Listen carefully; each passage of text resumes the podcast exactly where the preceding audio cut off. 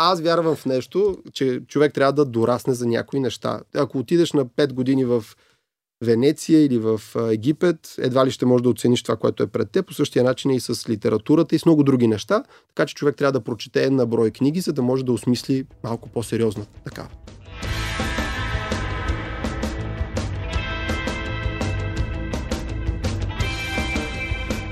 Здравейте и добре дошли в първа страница. Един подкаст за хора, книги и истински истории. Аз съм Антон Биров, до мен е Темса Рабаджиева и отново ще ви срещнем с добре позната личност, която има страст към четенето. Златимир Йочев по принцип ви събужда по телевизионния ефир, но може да го слушате в този епизод на подкаста ни навсякъде и по всяко време. Можете също така и да се абонирате. Питай ме къде. Е, добре, питам те къде. в Google Podcast, SoundCloud, Apple Podcast, Spotify и всяко друго място, което разпространява подкасти. Това е моя реплика, за това аз я казвам, тъй като Темс не обича да ги изброява. За мен просто всичко е повече от ясно. Защото ако се абонирате, първи ще разбирате, когато имаме нов епизод. Такъв има през седмица, винаги в четвъртък. Първа страница е общ проект на webcafe.bg и с книги под завивките. Ето защо в webcafe.bg ще намерите полезна статия към всеки епизод, както и много други истории на тема лайфстайл, кино, музика, спорт, политика и какво ли още не. Стараят се хората.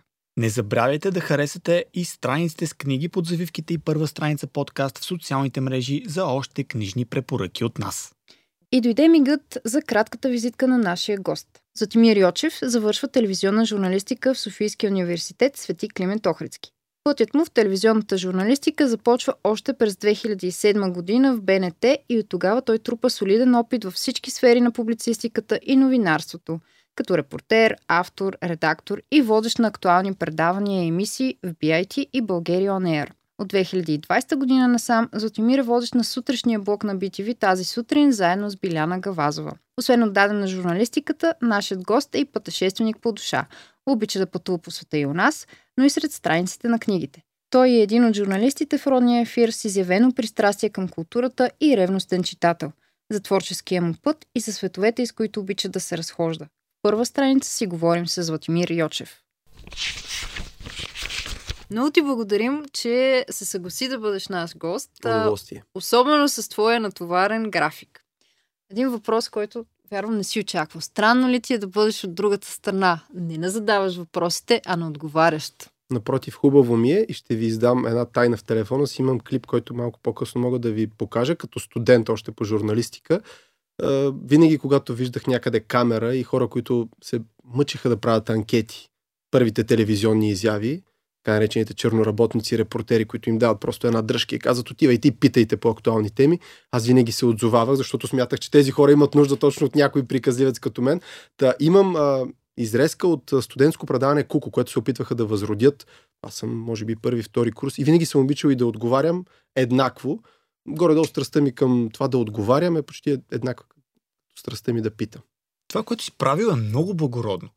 Първите ми опити е, като телевизионен репортер, когато ми казаха сега ще правиш анкети, тъй като аз влязох в професията преди да получа образованието, след това получих образованието, първите ми опити се убедих, че хората като видят микрофон, а, има един балон, който се получава около теб и бягат. търсят как да, да минат възможно най-далеч. Това, което си правил, ти е много благородно към колегите.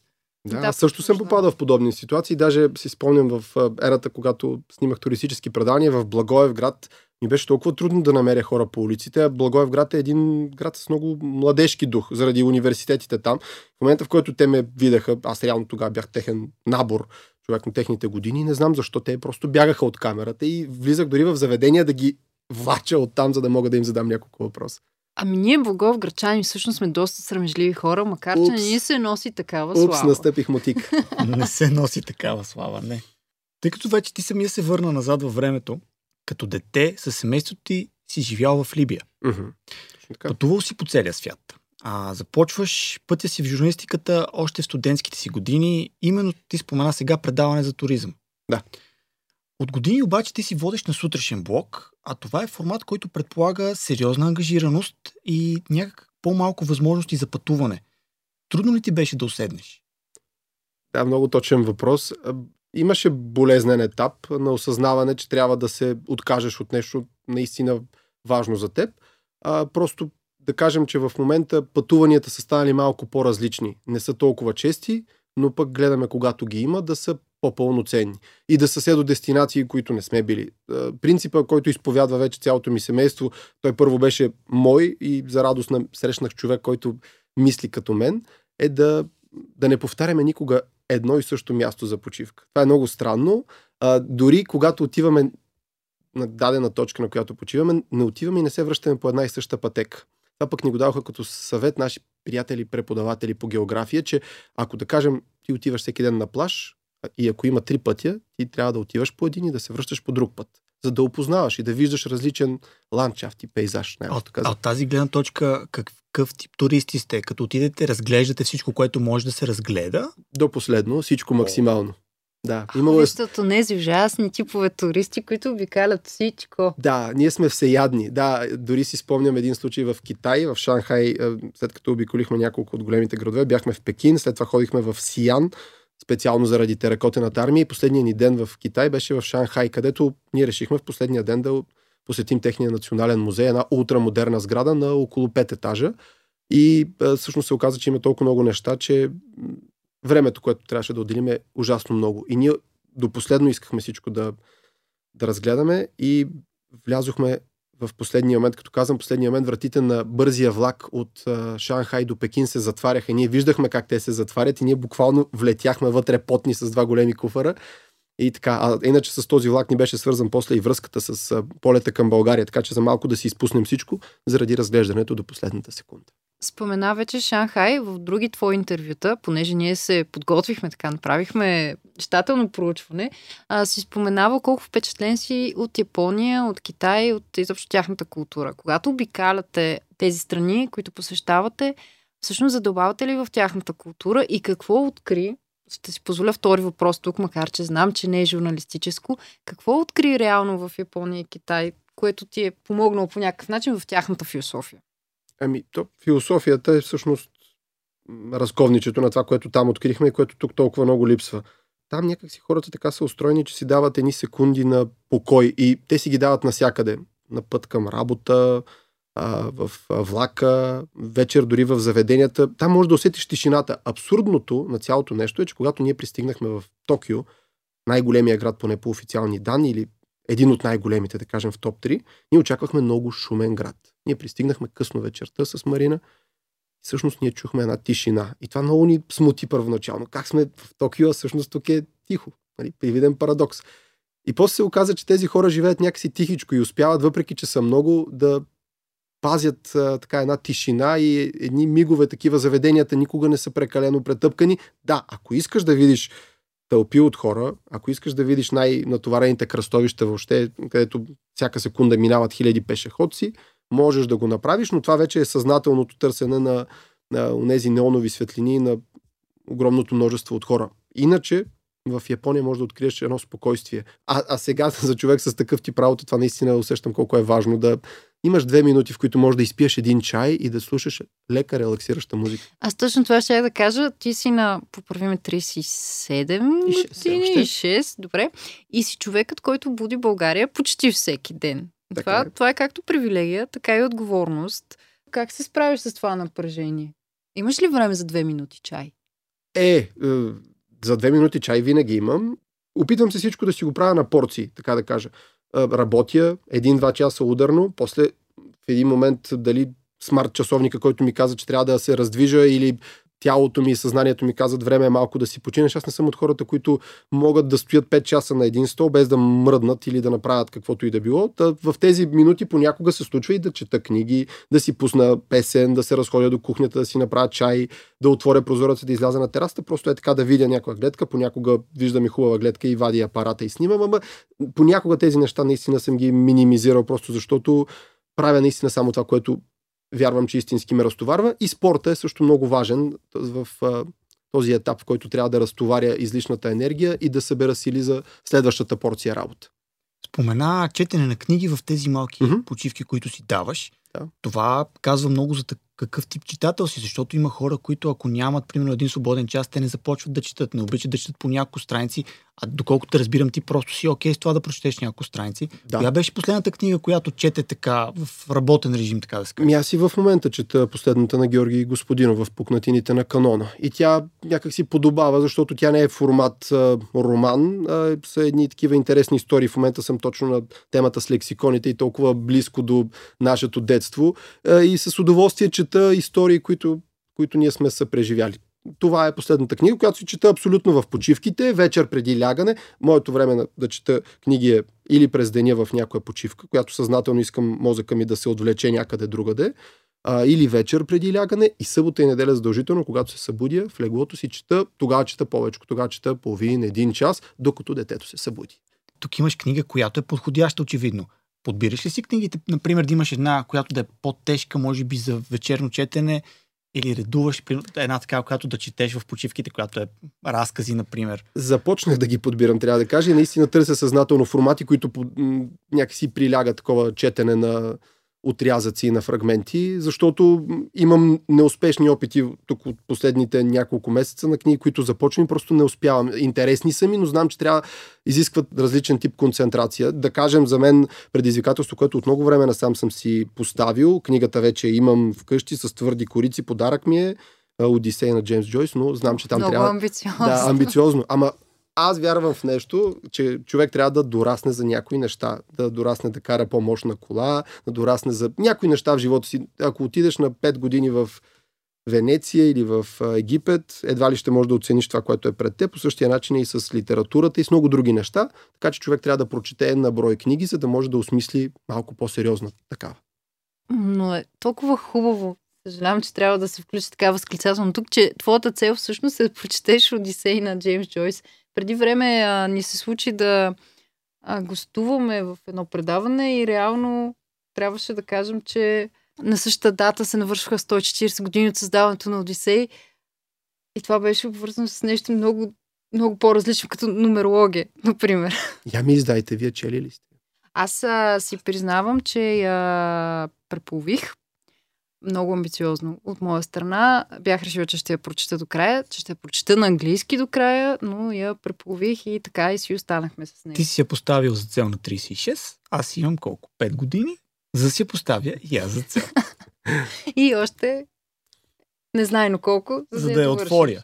Много е важно обаче поставянето на цели и книгите. И ето тук още една скоба отварям, че като студент открих един много интересен списък и трябва да призная, че в 90% от а, така, нещата и предложенията, които намерих в този списък, 30 книги, които трябва да прочетеш до 300 си годишна. Сигурно сте попадали вие на такива. И аз а, го отметнах този списък и съм много доволен, защото открих чудесни книги, които и към днешна дата препоръчвам. Примерно на Джефри Юдженис Мидълсек. За мен е страхотна книга. А, ето една книга, която ако не бях видял този списък, едва ли щях да си купя и да прочета. Аха.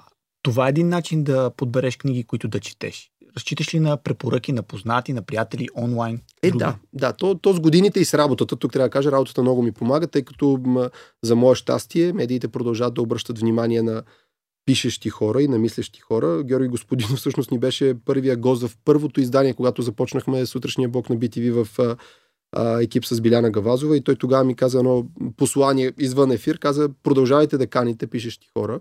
И ние се стараем да го правим. Георги Бардаров ни беше наскоро на гости. Изобщо е, мога да кажа цялата генерация съвременни, пишещи, мислещи, аналитични хора. Здравка Евтимова също така е била гости. И въобще тези ми срещи с тези хора също ме карат. Чисто професионално за мен е важно, когато сядам срещу някого и трябва да си говорим за дадената творба, опитам се в повечето случаи да най-малкото да съм е минал по диагонала. Не винаги успявам заради краткото време, но се старая до- и тогава също чета книги, като професионален ангажимент. Това, между другото, е голямо предизвикателство за професията, защото особено в сутрешния блок ти трябва да си подготвен по, да не кажем десетки, но поне десетина теми на ден.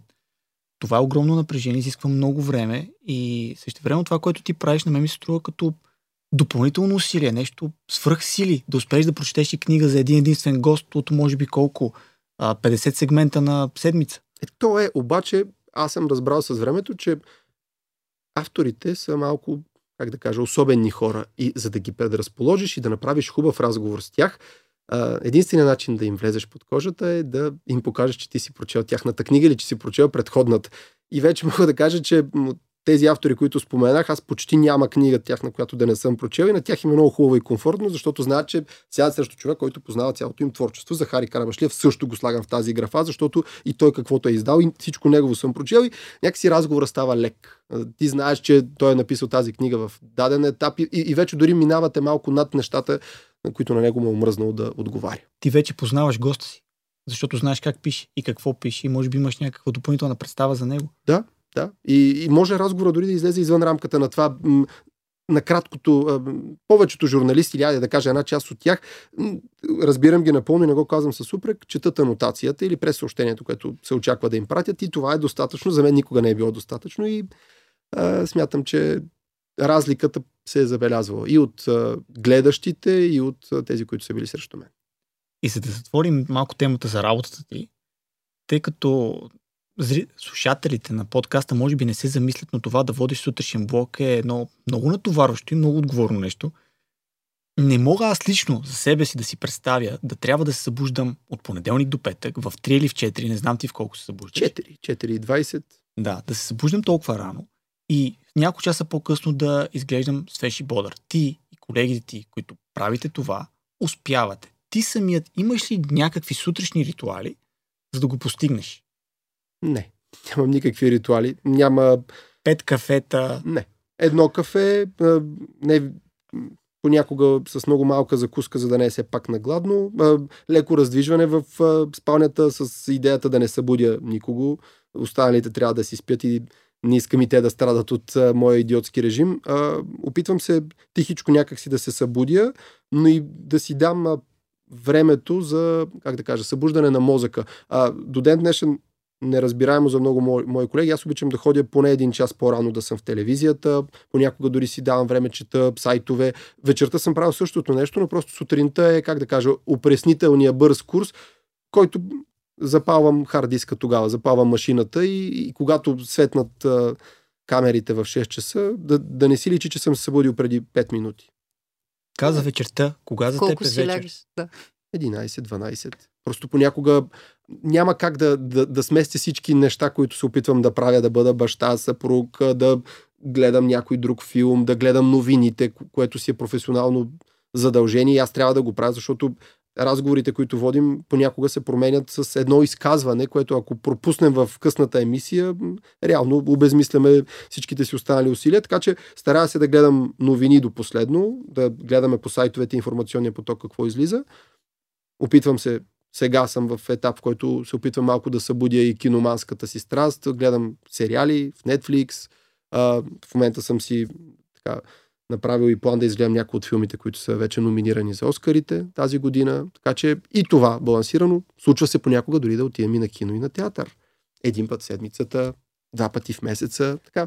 Това звучи като някакво супер геройско дело, защото и твоята, твоята съпруга, твоята половинка в живота всъщност също е колега журналист. Да. При това тя в момента е водеща на съботно-неделния блок. Да. Как се справяте изобщо, защото признавам си, че ние двамата с Антон, например, имаме проблеми в това да успеем да напаснем графиците си, а това, което ти изреждаш, звучи като една оптимална програма. А вие имате и дъщеря. Да, ами трудно е да имаме дъщеря, имаме за щастие вече още една баба, имаме си пълноценни баби, хора, които да поемат в тези малки моменти. Ние гледаме да не злоупотребяваме с тях, защото вярваме, че детето трябва да си го гледаме приоритетно ние. Ние сме го създали, наша си отговорността, пък и на нас ни е безкрайно приятно да го правим. А, да не говорим, че пък покрай детето четем книжки, които сме позабравили. Това е третата ниша на четене на книги, другото ниво, което е безкрайно приятно. Но а, нещата се случват поради една единствена причина. Ако кажа компромис, ще звучи много клиширано, но разбирателство. Разбираме се, че едната седмица един от нас ще направи компромис а, и ще жертва от своето време или ще му е малко по-сложно. Когато аз го правя през седмицата, вместо да свърша с подготовката си за предаването в 10, примерно понякога свършвам в 12 вечерта. Като се върнем от кино или театър, аз продължавам да работя. Страшно много се насилвам, но силите ми стигат все още. Другите случаи излизаме или правим нещо в петък или събота, което пък е от времето на Марина, когато тя трябва да се подготвя. Тя тогава прави жертвата и така. И гледаме пак всичко, разделяме си нещата на порции, да не страда само единия, а да страдаме равномерно, но и да се радваме равномерно. Все пак не сме на такива години, в които трябва да забравим за останалия живот. Компромис, скъпи слушатели. Ето я думичка. вече нямаш право на никакви извинения. Спомена нещо много интересно. Спомена, че си припомняте книжки, които отдавна сте забравили покрай детето. Това до някъде отговаря на въпроса дали си започнал да четеш по, по-често, по-отдадено още като дете. Кои ти бяха любимите книги като дете? Ами, съзнателният ми спомен много е ярък и е много даже романтичен, мога да кажа, за едно време, в което имаше криза с тока, имаше режим на ток. Аз съм роден в град Хасково и в така едни панелни блокчета живеехме, но си спомням, че винаги когато спираше тока, баща ми вадеше Петромаксова лампа. И я светваше. Не, съвременните хора не знаят какво е това чудо. Той е, на- настройва се там едно като фитилче има. Той палеше тази лампа и ни четеше Робинзон Крузо. Мога да кажа, че това е книгата на моето детство и тя е много индикативна за целия ми живот. Нали? Приключенията на Робинзон Крузо много би ми се искало в някаква степен да имам време или, как да кажа, да, да ги изживявам на някакъв си такъв остров, отделен изцяло от света. Понякога, разбира се, това е в някакъв много крайен вариант такъв, но а, това, е, това е детската книга. Иначе, да си призная честно, освен това, което е трябвало да чета в задължителната програма за училище, не мога да кажа, че в детските си години има голяма страст за четене. Тя по-скоро се породи, когато станах самостоятелен човек като студент и тогава наред с лекциите и това, което имах да чета за университета, аз започнах сам да си избирам книги и да запълвам дори дупките. Тогава си казах, боже, колко книги има, които аз не съм прочел. А, Тогава разбрах колко места от България има, които не съм видял, но пък станах водещ на туристическо предаване. Някакси започнах се странно да подяждам и да, да се храня с а, неща, които преди това не съм правил и, и започна да ми харесва. Преди университета ли беше спорта? Да, но, но той, той всъщност си е останал и до ден днешен в а, пак такива по как да кажа, по-маломерни измерения. Спортувам само за тонус, но пък ми е ужасно готино да се виждам с приятели заради комуникацията и социалния ефект на спорта, не толкова заради постиженията и заради това, че ще имам перфектна фигура, каквато уви вече нямам. А, но, но да, поне се чувствам в тонус и това ми помага за работа. Футбол. Футбол, ходя на фитнес, плувам. Тези, мо- мога да кажа, това са трите най-базови неща. Плуване, футбол и фитнес. И намираш време и за тях. Три пъти в седмицата. Вау! Ако искате по часове да ви ги разкажа, ако, а, как се случват нещата, да. Ето, примерно, днес няма да съм на спорт, но утре с отиването на работата си вземам спортния сак с подготвени дрехи, защото ако не го направя, след това ще ми се доспи и няма да отида на спорт. Така че, Би било малко странно, иначе ще ти предложа да сложим а, графика на Златимир Йочев за един ден в а, статията в Webcafe, която ще придружава подкаста, но странно ще бъде. Хората да са толкова наясно с Както графика. забелязваш, ние сме силно впечатлени от твоя, твоя график и това, че успяваш да, да съчетаеш абсолютно всичко. А споменахме спорта, а според клишето, м- спортисти игнорират културната сфера и обратното. Интелектуалците нали, смятат, че спорта е твърде недостатъчно висше занимание за тях. А, клише, което Илия Троянов оборва в книгата си Моята Олимпиада. Обаче, такива ли са впечатленията ти от тези години? ами, имаше етапи, Които с- период. Аз всъщност зап- записах да уча журналистика с идеята, че ще специализирам и ще се занимавам с спортна журналистика. Само, че в един момент разбрах, че тя е доста ограничаваща. Първо, за съжаление, успехите на българския спорт и това, което трябва да се отразява тук народна почва, малко журналисти могат да си позволят и медиите да ги издържат, да ги пращат на големи форуми. Ти трябва да се задоволиш с това, което ти предлага тук средата. И аз разбрах много рано, че спортната журналистика е чудесна, но аз трябва да я надградя с нещо друго. И пак казвам, това е етапа, в който аз осъзнавам, че трябва да чета книги, че трябва да се развива малко по-всестранно. Спорта си остава важен за мен, но развивам всичко останало. Смятам, че генерализирането на това спортистите са ограничени е доста повърхностно. Илия Трионов е напълно прав. А, но да, когато човек се отдаде пък на, на нещо изцяло, той няма как да не жертва. Професионалният спорт по, по дефиниция не може да ти позволи ти да правиш всичко останало. Най- най-малкото там заради лишенията, които ти имаш, особено ако тренираш дву или три разово. Аз съм тренирал и в двата аспекта. Имало е лета, в които отиваме на летни лагери съм тренирал по три пъти на ден. Еми, да, в този период толкова съм бил уморен, че не съм чел книги тогава. Слушахме рап музика, так, такива бяха времената. Кажи какво слушаш. Сега ли? Не, тогава какво слушаш? А, ми, Тупак, Notorious B.I.G. Тук говорим за истинска рап музика. Да, не. да, да, да, да. Тогава а, беше А битката на Уест, East Coast и така нататък. А сега, пу, сега слушам джаз на винилови плочи, слушам Елтън Джон, слушам а, Буена Виста, Social Club и така. Това, което- Олегнал човек си. Да, това, което каза за възрастта, се проявява и в музиката. Мгм. Човек може да култивира вкуса си, вярвам в това. А, не говоря, че може да промени характера си и може да се промени изцяло, но при мен аз винаги съм искал да, да провокирам себе си, да търся нови неща. Понякога пак ми се иска, примерно сут- сутрин, ако искам да се събудя, защото не съм успял с кафето или с леката гимнастика, която правя в леглото, за която ви споменах, се налага да си пусна хард музика за 5 минути от вкъщи до телевизията, та понякога си пускам пак такава хип-хоп музика, за да ме събуди. И пак се връщам към това, но това е едни малки отрязъци от време. В повечето случаи слушам такава по-лека музика, отпускаща. Спомена промяната в човек. Имало ли е книга, която по някакъв начин да доведе до такава промяна в теб? Една, една не е. Мога да кажа, че а, имах много лудешки период, младежки, в който много четях книги на ръба на абсурда, Кърт Вонегът, Уди Алън, ето такива книги. Те, примерно, някакси много отприщиха в мен един тип поведение. Тогава бях много активен и в социалните мрежи, качвах разни шеги, които ми се струваха за много уместни адекватни. Сега не толкова, като се връщам и нали, Фейсбук помни си всичко, което сме оставили като информационни следи, но да кажем, че в този период на начина по който се чувствах или по-скоро нещата, които четях, променяха, променяха и мен, но то пак си остана един етап от живота. Сега ги чета, примерно, тези книги с удоволствие, но, но не биха провокирали и последващо поведение в мен. А освен, че обичаш да пътуваш в света на книгите, от доверени източници, знаем, че ти самия имаш опити да пишеш. Искаш ли да ни разкажеш малко повече за книгата, която почти да види бял свят, с която си написал с един твой приятел? Да. А, това е. В нашето детство имаше и един феномен, който май сега се възражда. Не съм, признавам си, не съм чел съвременните книги и игри.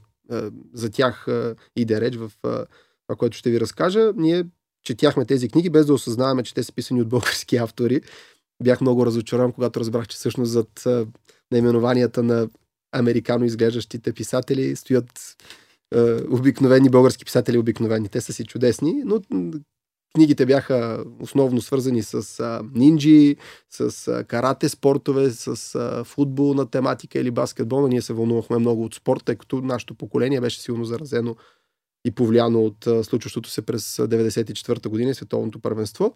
Та ние, провокирани от всичко това, изчетохме доста такива книги, които мисля си, че развиват въображението най-малкото, защото читател е по-активен и сам взема някакви решения. Ние решихме да напишем своя такава и написахме в формат ученическа тетрадка.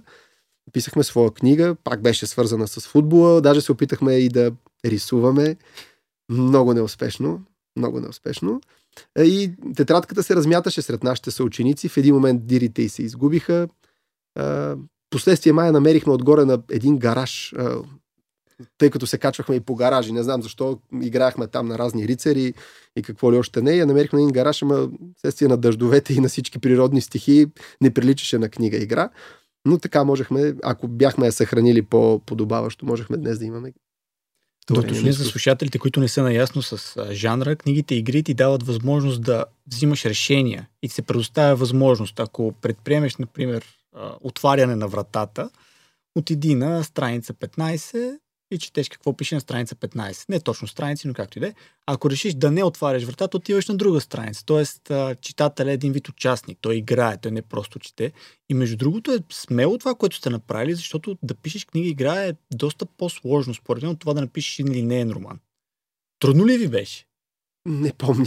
Признавам си, не помня. Толкова сме били а, някакси вглъбени в идеята, че по този начин трябва да се пише, да се мисли, че въобще не сме се замислили, не сме си давали сметка какво правим. Ние правихме какви ли не опити, експерименти, записвахме си на аудиокасети, симулирахме предавания, които, в които единия беше интервюираш, другия, другия примерно футболна звезда. Имитирахме някакви нигерийски футболисти. Не помня защо, може би пак заради среща на българския национален отбор с нигерийския, но имахме някакви такива симулации на реални случки в живота на някои от, от нас.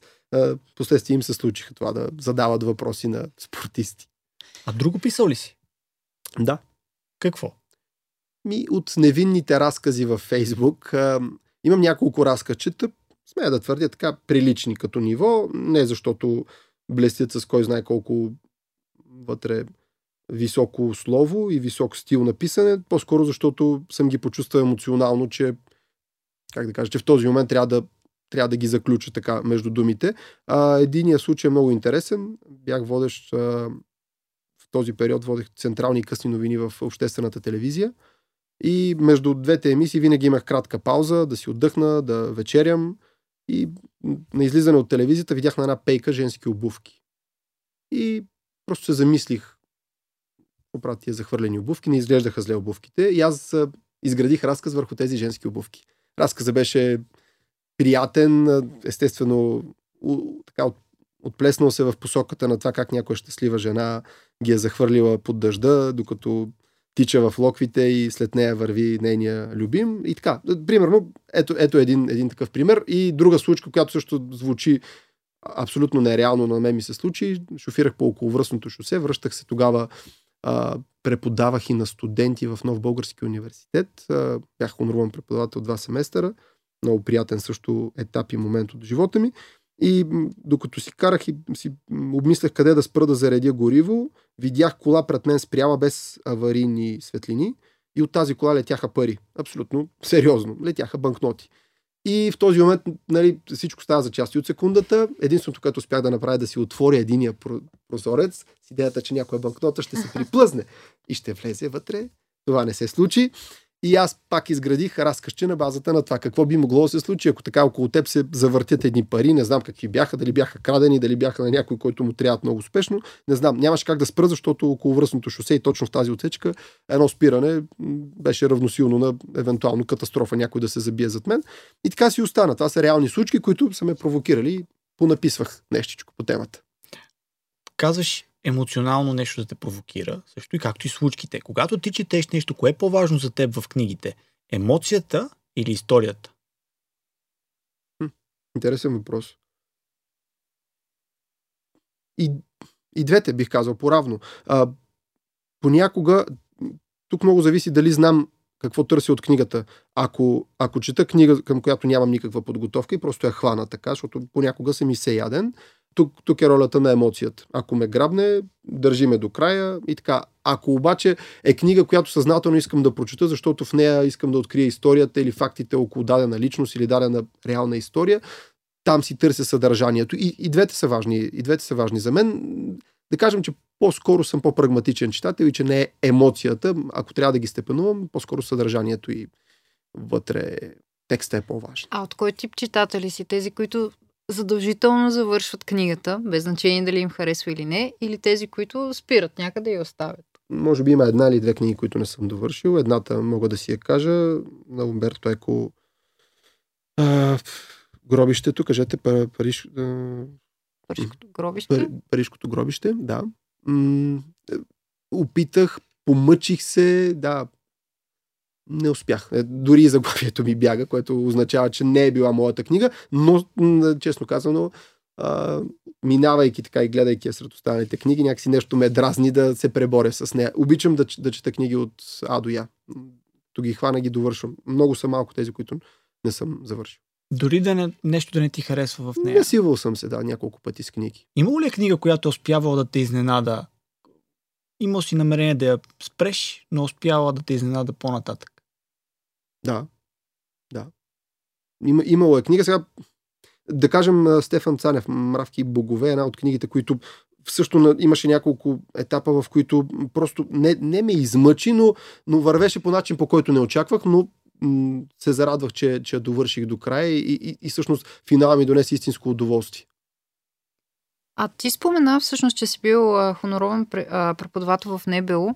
Кой беше най-ценният урок, който ти преподаде на... Предполагам, че, било, че си преподавал нещо свързано с журналистика. Новини актуална публицистика беше предмета. Той беше създаден, инспириран и въобще идеята за това е на покойния вече професор Иван Георгиев Гец, много чудесен човек, разкошен, с когото имах удоволствието да се познавам, макар и за кратко. Запознанството ни беше интересно. Аз трябваше да водя група студенти и да им показвам сградата на Българска национална телевизия. И понеже се бях подготвил, исках да им направя престоя не просто формален. Вижте, това е студио, в него има камери, това е AutoQ или промптър, на което се качва текста, който говорителите четат. Аз реших да им разкажа малко и за сградата, тъй като тя е интересна сграда с доста богата история.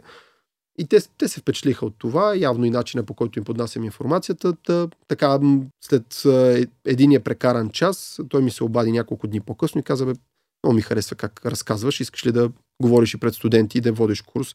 Аз нямах никакви преди това намерения за подобно нещо и въобще не съм очаквал, че ще се случи. Та, да, преподавах на студенти трети курс а, и кое беше най-ценното нещо? Ами, като цяло същността на този тип а, съвременно преподаване, преподавателя да е близък до, до хората, на които преподава, не толкова да базира нещата на теорията, на практиката. Аз можех да съм им полезен само с това, че сутринта преди да отида на лекция, аз съм бил на работа. И мога да им кажа непосредствения си опит, да им кажа как а, съм чел 10 часа за дадения ефир, но всичко, което съм чел, се е обърнал, защото се е случила извънредна ситуация. И как журналиста преди всичко трябва да е готов и рефлективен на, към всичко случващо се и м- не толкова нещата само, които си прочел сега, а, реакциите, които ти имаш и други качества, които се формират с течение на, на времето са, са важни. А, имаше и много интересни срещи за мен. Оказа се, че има толкова талантливи студенти. Имаше момче, който снимаше прекрасно с дрон, понеже аз се опитвах да им давам и упражнения, не толкова. Повтарям, аз теоретично съм им дал някаква база за историята на новините и на въобще този тип продукция в България, но исках да им дам упражнения, за да видя какво могат и да им бъда полезен, къде евентуално биха могли да подобрят нещата, които те реализират. Та, та той ми даде едни невероятни кадри с дрон едни филмчета, които мен много ме впечатлиха и се оказа, че той има мен на какво да ме научи. Та, последствие продължихме контактите и след като аз приключих с преподавателската дейност. Аз се приключих просто защото нямах време за това. Ето едно нещо, което, за което не ми стигна времето. А ако имаш време някой ден, би ли се върнал към преподаване? Да, да. Да, много е приятно. Много е приятно. То е някакси зареждащо, пък, пък и ти дава много добра отправна точка. Може да си сверяш часовника хората, които работим в медиите, понякога сме леко капсулирани и си живеем в нашия си свят, вярвайки, че всичко, което ни се случва е картината на, на живеещите хора в тази страна. И в един момент идва един нахакан 20 годишен човек и ти казва, това, което го правите, мен въобще не ме интересува. А, моите интереси са тотално различни. Аз не съм си пускал телевизора. Всъщност, аз нямам телевизор. И, и тук вече за теб идва предизвикателството как на този човек да му обясниш, че е важно той да се осведомява и че им, има все пак официални канали, че той е хубаво да знае в какъв свят живее. И намирането на баланса, хем ти си полезен на него, хем той обаче ти е полезен и ти отваря очите за истински важните неща за младите хора. Ето това на мен ми липсва. Тискаме ти палци да успееш да намериш време и за това, но нека да е в малко по-спокоен период. Да, да не се претоварваш. Идва време за нашите близ въпроси. Концепцията е ясна, задаваме ти въпрос, на който да отговориш възможно най-бързо.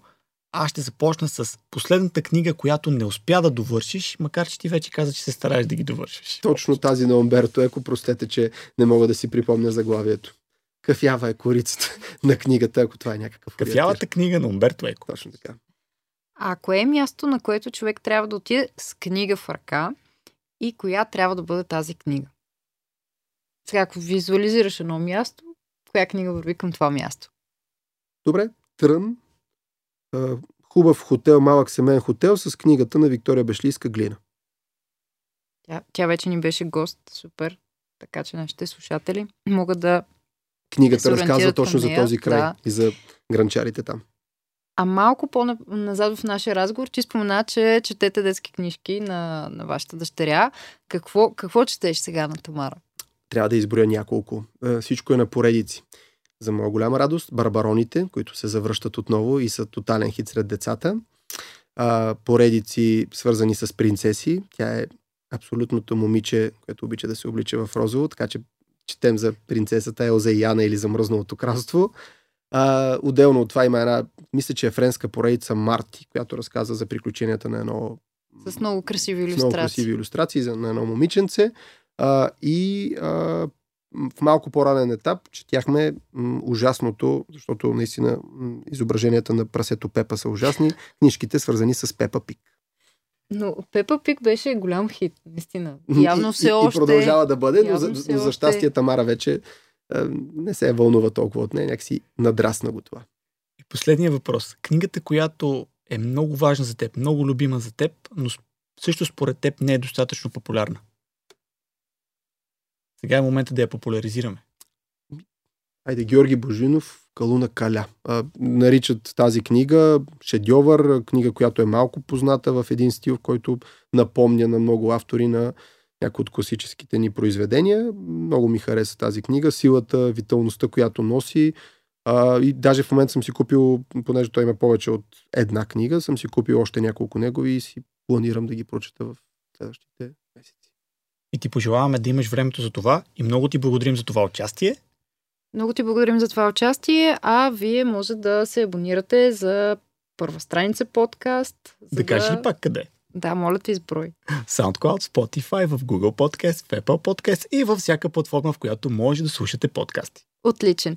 А, епизод може да откриете всеки втори четвъртък и а, може да ни откриете и в WebCafe, както и в социалните мрежи. Ние сме доста активни там, с книги под завивките и първа страница подкаст. Instagram и Facebook. За сега имаме един много неактивен TikTok.